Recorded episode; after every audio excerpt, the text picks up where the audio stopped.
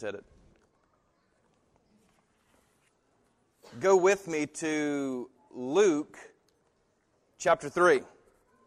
Luke chapter 3, and we in our lectionary readings have already read this, and so we have heard these strong words from John, the baptizer. And I want to begin this sermon sort of in this way. Uh, the first thing is to say this this Sunday is Gaudete Sunday, or Gaudete, either way you want to pronounce it in Latin. It means rejoice. And it's from the introit of one of the songs that's typically sung that says rejoice. And that pink candle is the rejoice or joyful candle. Uh, as you know, you've got the three blue ones here, sometimes purple in some instances, and then the pink one, and then the white one, which is the Christ candle. And so the pink one represents joy, and so rejoicing, right? And yet, in our lectionary readings, if you remember and would just simply uh, remind yourself of what we just read, interestingly, check this out. I like this. Rejoice is mentioned four times. So, this term that we're talking about, joy and rejoice, is mentioned four times in lecture. Is twice in Zephaniah and two times in Philippians, and joy is mentioned once in the canticle. Now, that canticle comes from Isaiah. And so you've got five different times where rejoice or joy is mentioned. And then we come to old John. You remember the reading, don't you? You bunch of snakes you pit of vipers, brooding. These strong words from John. He wouldn't have won sort of the best speech award if you start out like that. Um, that's typically not the way we talk about it in homiletics, beginning a good sermon. Typically, in homiletics, which is preaching class, you want to have a hook that draws people in, right? You know, something that they're interested in, or maybe a question that fundamentally everybody asks. John comes right at the throat and says, You bunch of vipers, who told you to come out here and repent? Instead of a hook, he throws the book and hits him right in the throat, really. And it's a knockout punch to some degree. And this text is quite a text if we begin to look carefully at it. So I want to start this sermon really with these words from Martyn Lloyd-Jones, who was a reformed preacher of the 20th century, one of the best, really, if you ever get a chance to pick up his books, even though he's from the reform camp. Fantastic. Here's what he says I want to talk to you today about the baptism of the Holy Spirit. You may call it what you want, but I want to know have you experienced the fullness of the Spirit. I know all of you listening to me come as I do from a reform background. Of course, we don't. But it's not good enough. You come from a Methodist background. It's not good enough. Baptist background. It's not good enough. Catholic background. It's not good enough. Insert not good enough. I know that all of you would want to say to my question about the Holy Spirit, well, we got it all at conversion, didn't we? There's no need for any more experience. I have only one other question to ask you, he says. If you got it all at conversion, where in God's name is it? These are strong words. Before joy comes a purging. This is really what Isaiah teaches us. Before you can sing the canticle, rewind through chapters 11, rewind to chapter 10, and what you have there is a divine woodsman swinging the axe. You remember this? We actually talked about this last year at Advent.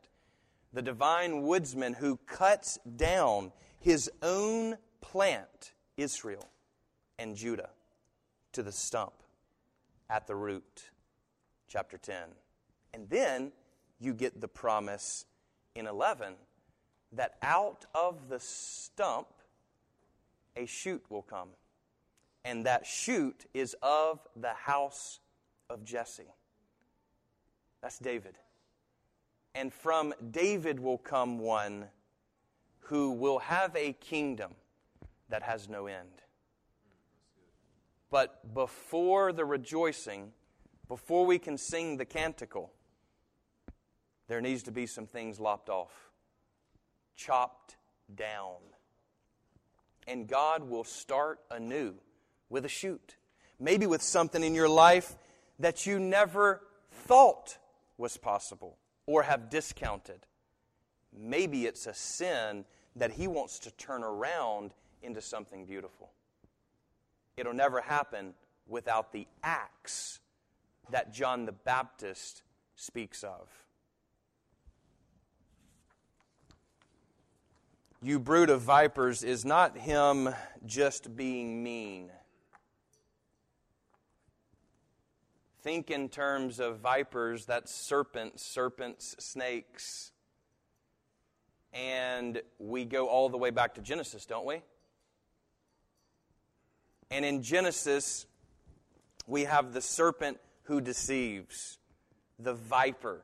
What John is saying is, you're a bunch of servants of your God, and it is not Yahweh. Instead, your father is the serpent. When he says brood of vipers, he means you're sons of the devil. Doesn't sound much like rejoicing, does it? I think John missed the memo, right? He seems to always miss the memo, and yet Jesus says he is spot on. And born of women, no one is greater. And even Jesus, won't he?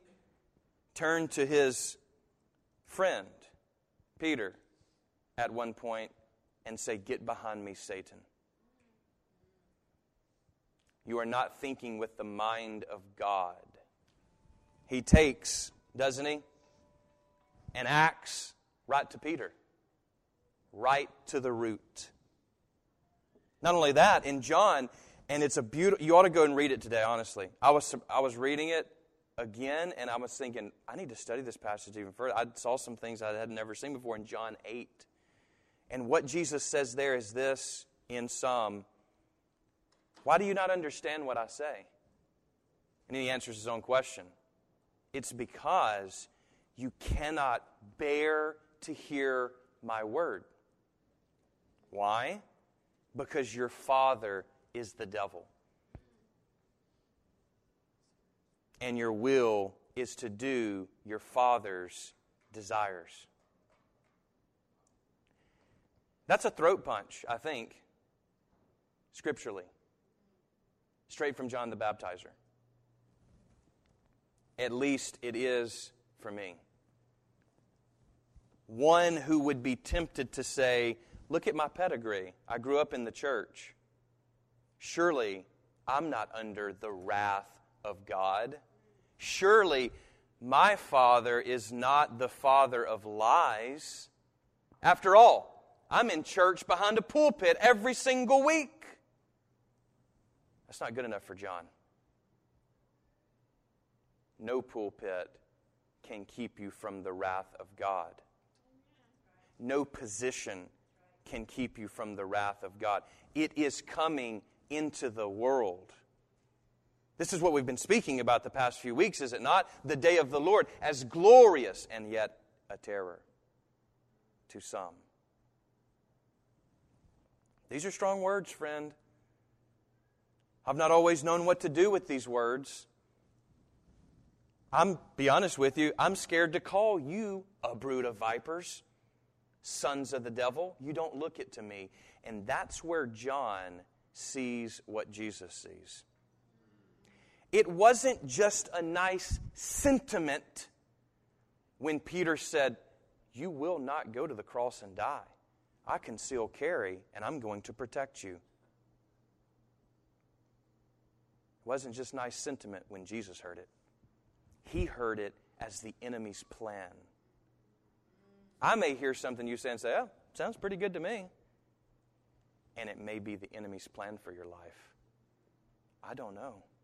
I know he is a deceiver. I know that he's a liar. And he doesn't just tell bold faced lies, he tells the worst kind of lies, which are half truths. Things that sound nice, they tickle our ears. Look, you gave some money. Look, you go to church. Look, you're trying to raise your kids right. And John says, But is your father the devil? Well, I'm working hard every day. I go to work and do what's right, and I come home, I'm faithful to my spouse, I do. Th- but is the devil your father? Because busyness is his playground. Jesus demands a Sabbath. But do we?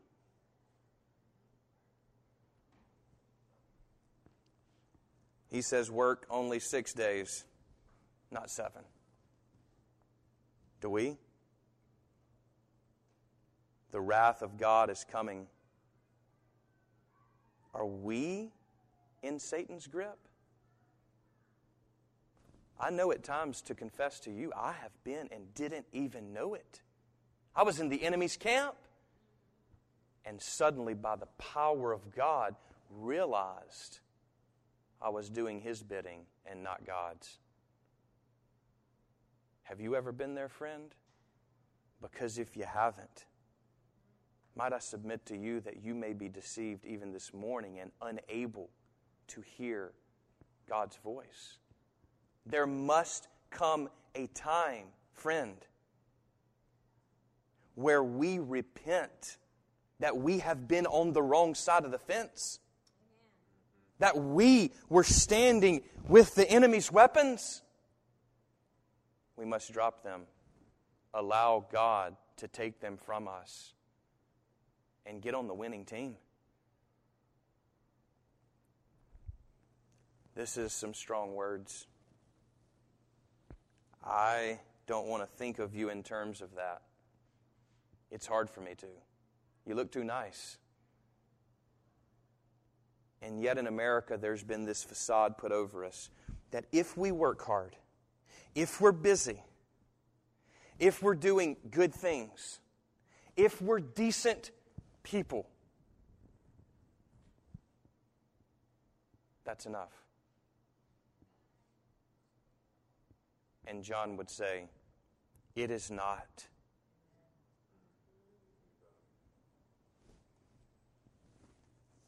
I think that's why he asked this question here. Who told you to flee the wrath to come? I don't think it's a condemning statement, actually, looking at it again. It sounds more inviting and welcoming in this sense. God told you. Think about the Jews. They were God's chosen people. In all of the world, God chose them. The blood running through their veins was elect. Out of all the people in the world, they were given the promises. And here they are coming to repent. Who had told them? God had told them. God's grace had awakened them from their slumber. Oh, how we need an awakening. The great giant of the American church, what if it were to awaken to the Holy Spirit? What if all of a sudden Pentecost broke out in here?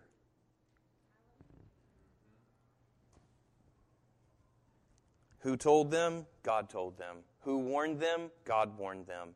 And they were willing to see that. I mean, if you actually look at the list here, it was the crowds, ordinary people who were coming. It was tax collectors who were turncoats. They had betrayed the Jewish people. That's who's coming out there. They're the ones who God has awakened. I'm in the wrong. And it was soldiers who were oppressors of the Jews. So they saw it, who were coming to repent. It would have taken a lot for a Jew to humble theirself enough to come out and see John. this firebrand of a preacher.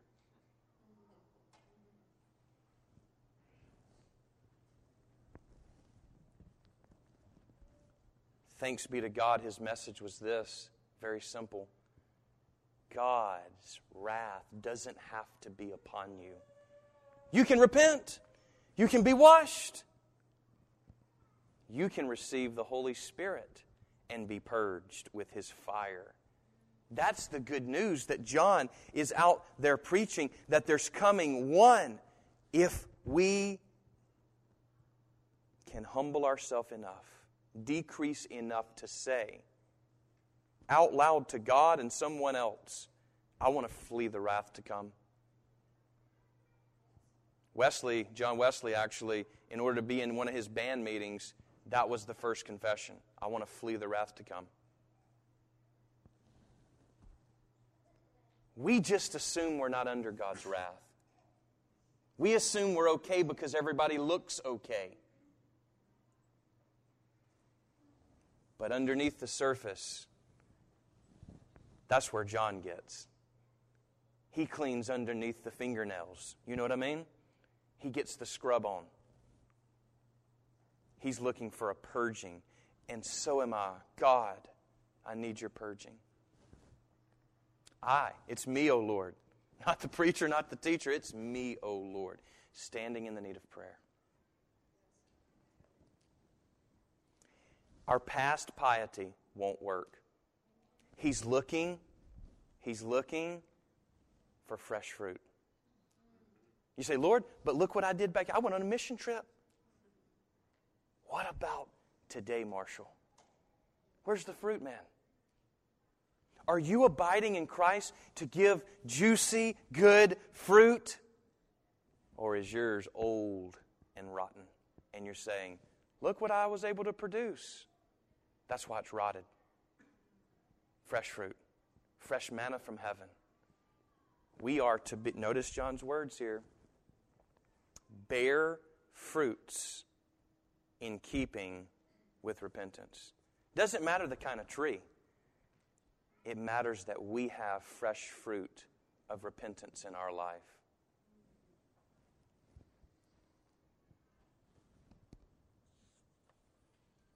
If someone says, I love God, but hates his fellow believer, that person is a liar. 1 John 4:20. For if we don't love people we can see, how in the world can we love people whom we cannot see? Being a good American, a decent person, a good old boy or gal isn't enough. I know plenty of people, I don't know where in the world they need to repent, but I know sin runs deep in all of us. And John unabashedly says, Don't be a child of the viper, of the serpent. Instead, produce fruit, keeping with repentance. He says, His winnowing fork, which I was going to, I don't, ha- I don't have a winnowing, I bet y'all have a winnowing fork. This is just a hay fork. You know what I'm talking about? It's one of these hay forks. His winnowing, notice 17, his winnowing fork is in his hand to clear his threshing floor. The axe is laid at the root. He's ready to do it. That's what this means. Expectant, yes. Today, though, as we prepare for his coming, not just this coming, the second coming, we must do something. It is not good enough to sit around.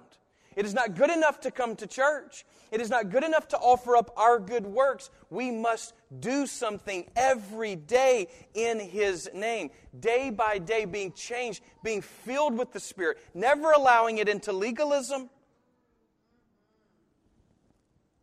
but also not allowing ourselves to fall into antinomianism which is no law at all. no restrictions at all, nothing to do at all. That's a lie, friend.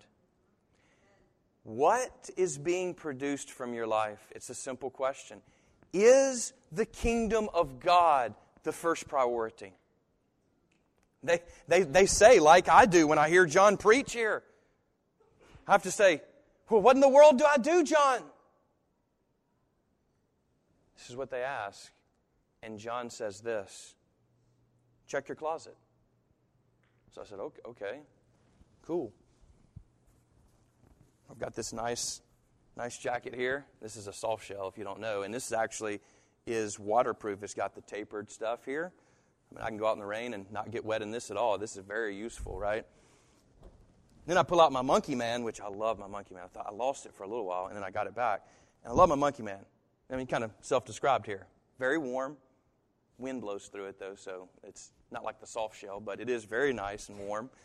Kind of cool color. I've got another soft shell here that's better. It's absolutely windproof. John. And this is why I need this coat.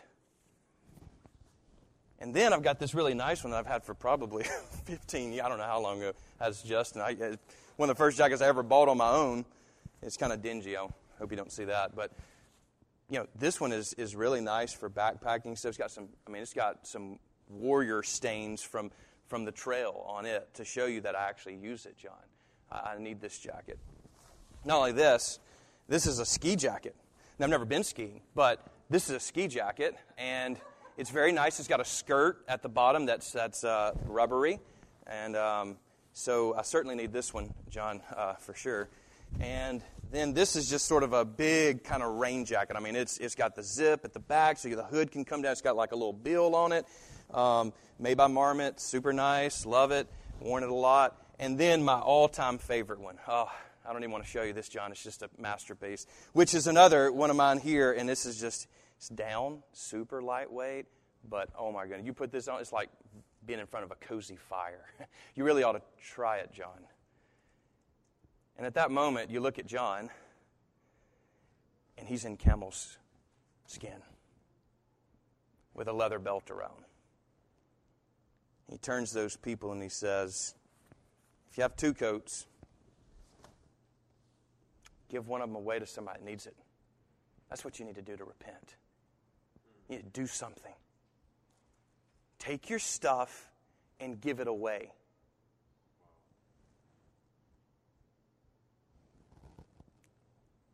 I don't want to hear that.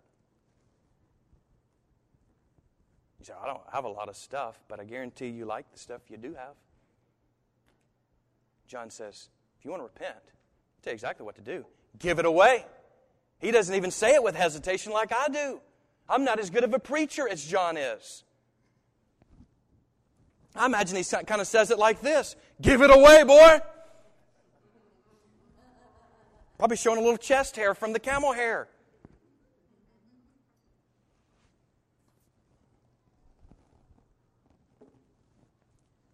Turns to others and says, This don't take any more than what is required for you. What does it really take for you to live? Don't take any more than that. You know, in um, 1970, the average home was 1,400 square feet.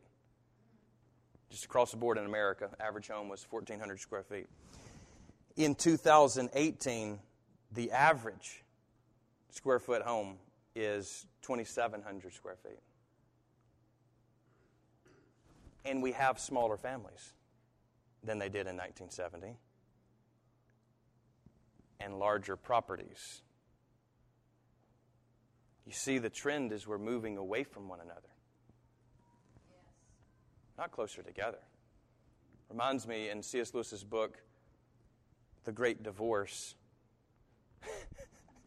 he sees Napoleon, which I can't tell you the whole story. I would love to. I really would. He sees Napoleon. They're in hell, right? That the story starts in hell and, uh, and they take a bus ride to heaven, if you don't know the story. And he sees Napoleon way out, and he's like, What's he doing way out there? And he's just pacing in his house, busy, you know, just busyness, busyness. And he said, Well, he used to live closer to town, but, but he's just, every year he moves further and further out and builds a larger and larger home. He's in there by himself and he paces day and night without sleep.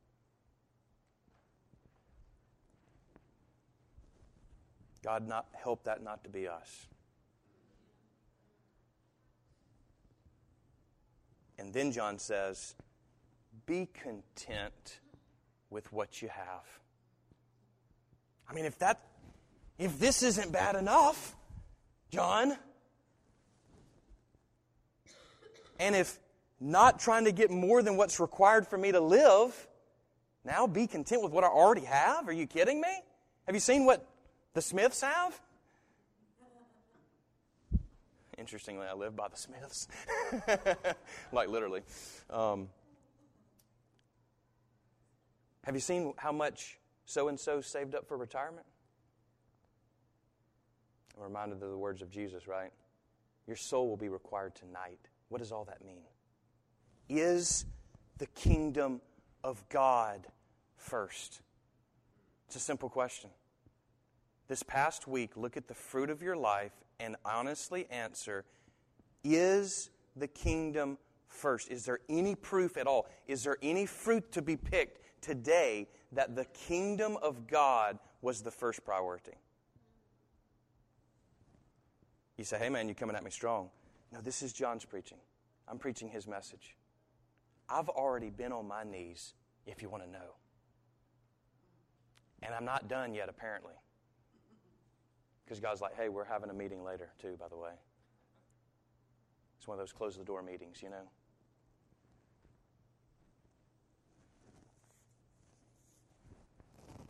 What shall we do? Share. What shall we do? No more than required. What shall we do? Be content. Lord, we can't do that on our own. Will anybody at least give an amen to that? I can't do I I need help. I need the Holy Spirit's help. That's the only way this is going to be made right is if the Holy Spirit teaches us day by day to be filled with Him instead of stuff.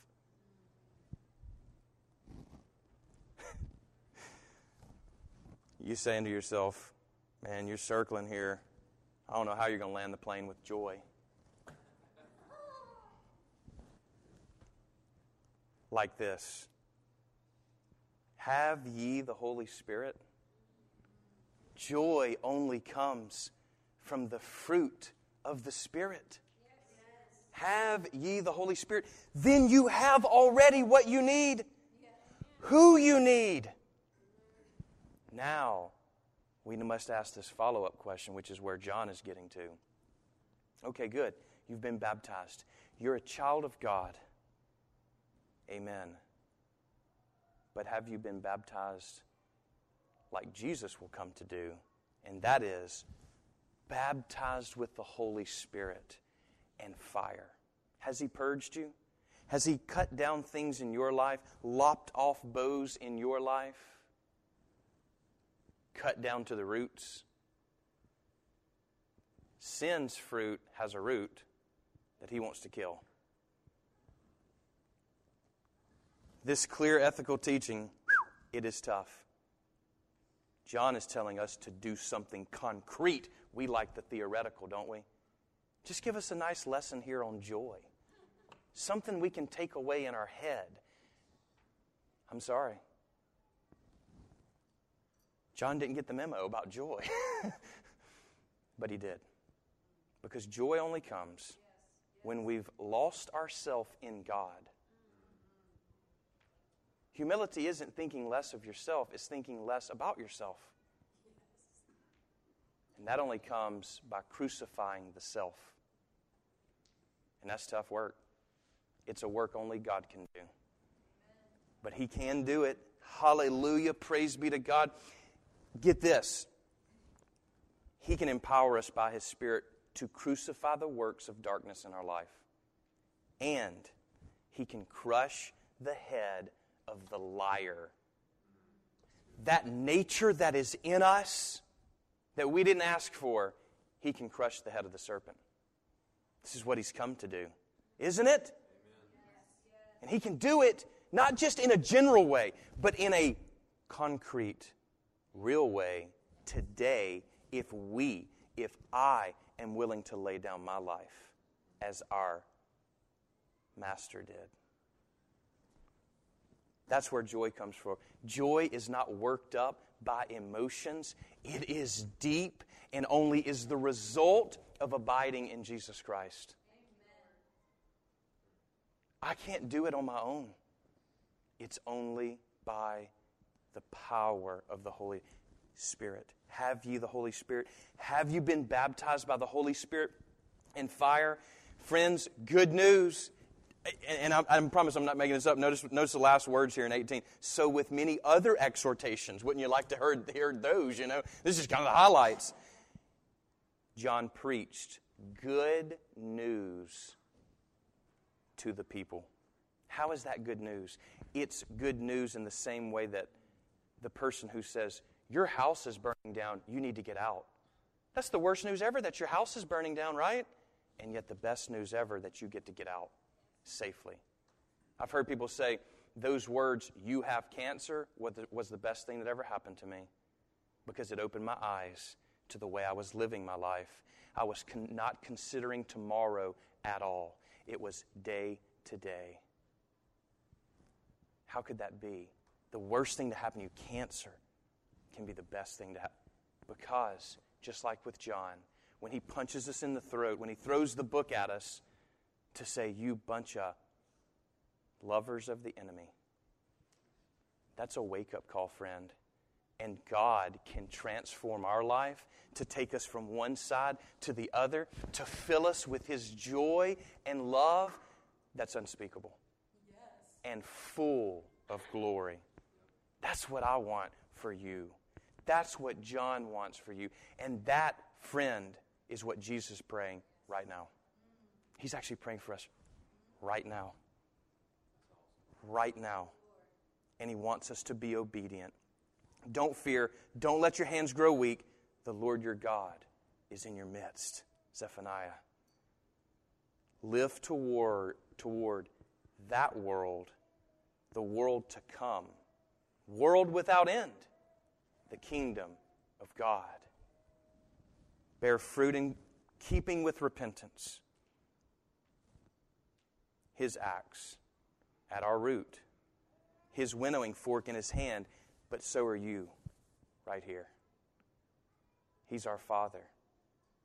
He wants nothing more than the best for us.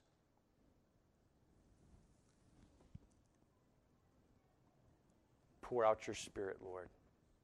As we decrease, may you increase in my life, in your life.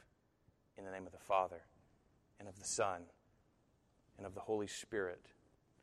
Amen.